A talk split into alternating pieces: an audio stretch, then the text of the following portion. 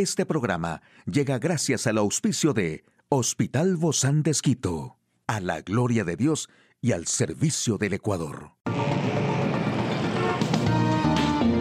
Ciudad Médica, un espacio para tu salud. Hola, ¿qué tal? Qué gusto poder acompañarte. Yo soy Ofelia Díaz de Simbaña en este mundo tan apasionante de la salud. Este remedio de yogur natural es bueno para quitar el mal aliento, además de neutralizar el ácido sulfídrico para evitar el mal aliento. El yogur también nos ayuda a cuidar de nuestra salud dental. También una buena higiene bucodental es fundamental para combatir la halitosis. Este remedio para el mal aliento combina las virtudes curativas de cuatro ingredientes. El yogur natural, este alimento reduce el mal aliento y previene problemas dentales ya que elimina el ácido sulfídrico. Además también la manzana, esta fruta es ideal para prevenir trastornos de la boca y el mal aliento, además de aportar un gran frescor. Y la canela de Ceilán, las especias también son una buena opción para mejorar el aliento. La canela en especial, además de aportar su intenso sabor, también favorece la función digestiva. Y recordemos que la miel pues es un alimento antibacterial que nos ayuda a prevenir infecciones de todo tipo, a la vez que endulzamos de manera saludable esta receta. Lo que tienes que hacer es tener un yogur natural, unos 125 miligramos, una manzana verde, una cucharita de canela y una cucharada de miel de abeja. Podemos comprar el yogur natural siempre y cuando no contenga azúcar. Y para prepararlo, pelamos las manzanas y las trozamos, batimos la manzana junto con el resto de ingredientes, el yogur, la canela y la miel. Obtenemos un batido cremoso, delicioso, con un toque dulce de canela y de miel. Y listo.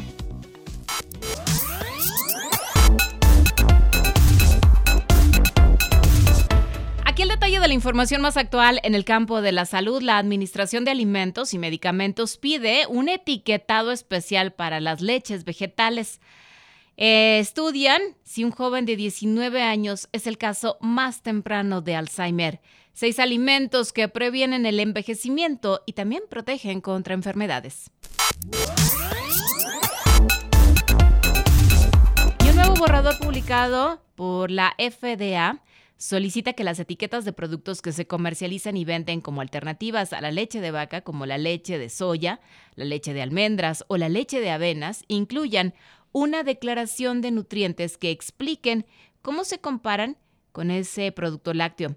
Además del aumento en la disponibilidad y el consumo en el mercado, la variedad de productos alternativos disponibles en el mercado también se ha ampliado enormemente desde productos de soya, arroz, almendras, hasta la inclusión de productos de castañas, de cajú, coco, semillas de lino, avellanas, semillas de cáñamo, nueces de macadamia, avena y muchísimos más.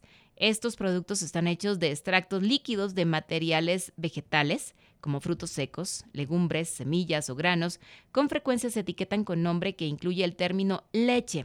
Así que para respaldar la coherencia en todas las políticas federales de nutrición, la guía preliminar recomienda que la industria utilice los criterios de nutrientes sustitutos de la leche líquida del Servicio de Alimentos y Nutrición de la USDA para determinar si una de estas es nutricionalmente similar a la leche.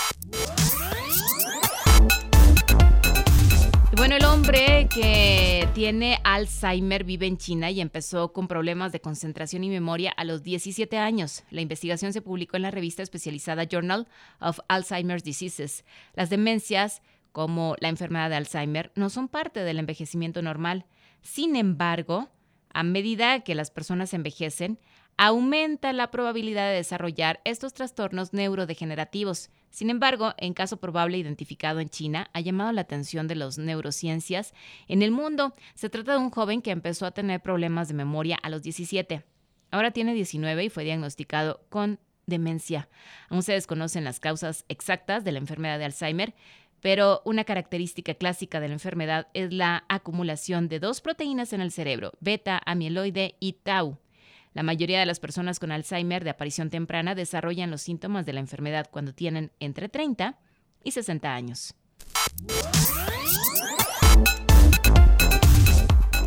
Y granos es una de las semillas como el trigo, el maíz, el centeno, que son muy propicias para prevenir el envejecimiento y también proteger de algunas enfermedades.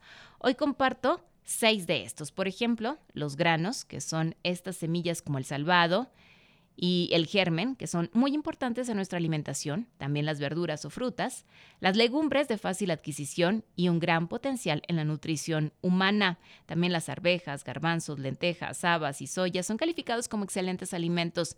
Las nueces, que son ricos en ácidos grasos omega 3, los frutos secos, son beneficiosos para la salud cardiovascular. También las frutas, que es muy importante consumir a diario frutas y verduras que aportan vitaminas, minerales, fibra y agua. Y también el tiempo, más allá de estas porciones, es conveniente que haya variedad porque así se introduce más variedad de estos nutrientes.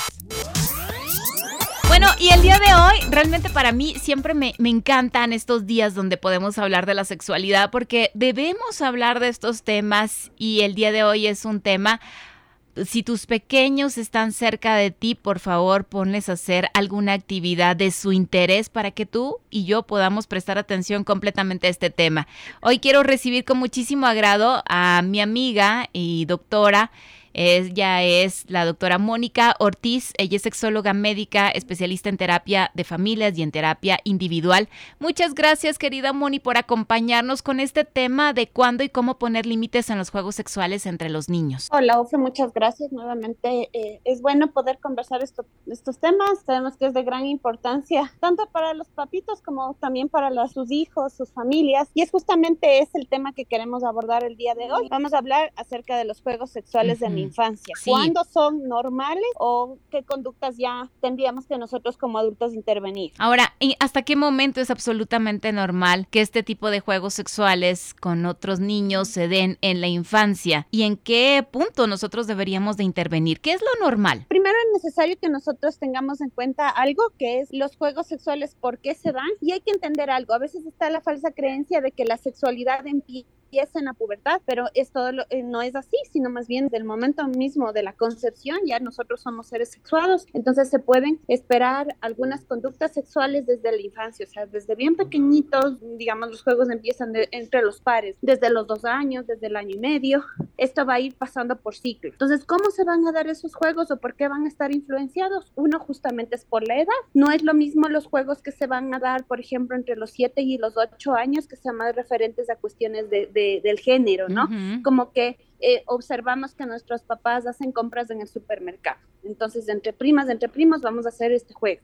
O vamos a jugar al papá y a la mamá asumiendo ciertos roles, ¿sí? Pero en un niño más pequeñito, digamos entre los dos y tres años, inclusive hasta los cinco, pueden haber juegos de curiosidad. ¿Hasta qué edad se hace eso? Recuérdanos. Más o menos se da entre los dos y los tres años. Podría darse hasta los cinco años. Y, y, como dije, se va dando como etapas. Son ciertas etapas que van cumpliendo los niños. Entonces, nuevamente vuelvo al tema de la edad. Entonces, va a estar influenciado por la edad, va a estar influenciado por eh, lo que ellos observan, por ejemplo, de sus pares, lo que observan de sus hermanos, lo que observan de los medios de comunicación los que observan del comportamiento de sus papás. Pero Moni, solamente con decirnos que ya se observan así desnudos, ya uno como adulto ya se alarma, ¿no? Al ver esas, esas conductas también. Exacto. Y aquí es muy buen punto que tú traes a colación porque los niños no tienen el mismo pensamiento que tenemos los Exactamente. Nosotros ya introducimos eh, pensamientos mucho más complejos relacionados al erotismo, a la atracción sexual. En los niños es un tema de curiosidad. Habíamos hablado en algunas ocasiones, por ejemplo, del tema de la autoestimulación. O sea, ellos se tocan así como tocarse la oreja, podrían tocarse sus genitales. Claro. Y, y no se considera esto que sea un acto de masturbación, que sea con el hecho de intencionalmente generar una respuesta sexual o porque están fantaseando o trayendo a su mente pensamientos eh, sexuales no es así. Entonces, muy bien el punto que tú trajiste, porque es entender eso, ¿no? Que los niños no tienen el mismo pensamiento que los adultos. Entonces, Moni, aquí quizá esta es advertencia para nosotros como papás. ¿Dónde o cómo no juzgar estos juegos desde la perspectiva del adulto? Porque estamos obviamente en un error nosotros y no saber que las motivaciones de los niños son como cuando exploran algún juguete o cuando exploran una persona o cuando exploran su propio cuerpo. Darnos la idea adultos de que la sexualidad se vive solamente en la adultez y que la sexualidad solo implica penetración, coito, orgasmo. Ajá. Ahora, ¿todo vale o dónde está el límite? ¿Cómo podemos saber si esos juegos sexuales que realiza nuestro hijo, nuestra hija, son o no normales o adecuados? Con respecto a juegos entre Con respecto a la autoestimulación, por ejemplo, cuando ésta se puede redirigir. Es decir, nosotros vemos que está tocándose los genitales y rápidamente se redirige con otro juego, con otra acción. Esa es parte de las reacciones que tenemos que tener, ¿no? Si yo veo a mi hijo tocando los genitales, no decir que eso es algo malo, sucio, que eso es algo pecaminoso, sino más redirigir la conducta cuando son pequeños. Cuando esto no es reiterativo, por ejemplo, constantemente lo está haciendo.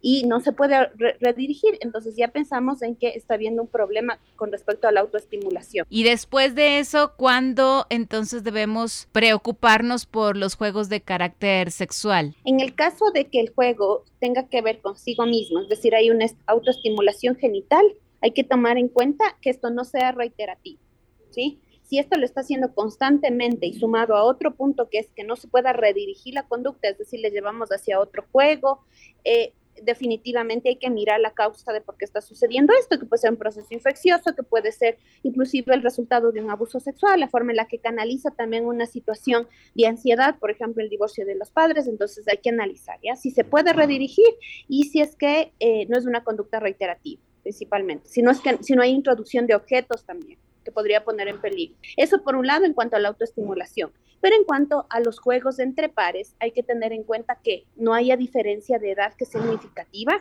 ¿sí? O sea, esperable juegos entre unos niños de 2 y 3 años, pero si es que fueron esperable entre juegos entre un niño de 3 y de 10 años, mm. de 5, de 7, ya no. ¿Por qué? Porque esto va sumado a otra cosa más, que es la maduración física, psicológica, emocional de los niños. Cuando hay una diferencia en cuanto a la maduración, también es otra cosa que tenemos que intervenir. Cuando esto no es de carácter voluntario, no es que ambos niños están participando en el juego voluntariamente, si es que, si no, más bien se sienten presionados de alguna forma, sea una presión verbal, psicológica, en donde hay amenazas, en donde haya violencia física, obviamente estos ya no son juegos que son esperables, ¿sí? También si es que está dejando eh, consecuencias, consecuencias emocionales, si es que nuestros niños están teniendo, por ejemplo, eh, conductas de ansiedad, si esto les lleva a la tristeza, al enojo, al llanto, tampoco es algo que nosotros tenemos que esperar. Sumamente importante que no quiero dejar de lado, si es que ellos repiten conductas que son esperables en los adultos, por ejemplo, sexo oral, por ejemplo, eh, imitaciones de coito, penetración, esas son conductas que definitivamente se tienen que descartar como juegos sexuales de la infancia. Obviamente de eso a lo mejor los padres no pueden percibir el acto, pero sí las consecuencias emocionales inapropiadas como la rabia, la tristeza, el nerviosismo, el enfado y todas las cosas que les llegue a provocar que no son las conductas que regularmente el niño tiene. Cualquier indicación que nosotros veamos en un cambio de conducta que sea que esté afectando en el ámbito académico, en regresiones, por ejemplo, es un niño que ya controlaba los esfínteres y ahora nuevamente está orinándose en la noche, por ejemplo, está presentando enuresis, entonces hay que poner ojo porque ya estos juegos sexuales entre niños ya no son esperables. Y eh, entonces, ¿qué hacer? Ahí sí necesitamos el apoyo de un profesional que determine la causa y cómo vamos a realizar el, proceso de, de, educación o de intervención que tenemos que hacer con el niño o el infante. Yo creo que vale la pena poder hacer un nuevo programa sobre cómo reaccionar y cómo reenfocar estas conductas que no fueron las más adecuadas y cómo poder hacer quizá un, no sé si un reset o cambiar esta, esta mentalidad y esta forma de ver la sexualidad de acuerdo a su edad. ¿Te parece si hacemos un programa sobre eso? Por supuesto, Ofe, con mucho gusto. Muchísimas gracias, querida doctora Mónica Ortiz, sexóloga médica del Hospital Bozán de Esquito. A usted Querido amigo y amiga, gracias por acompañarnos. Hasta la próxima. Gracias, querida Moni. A ti, Ofe. Gracias por la confianza.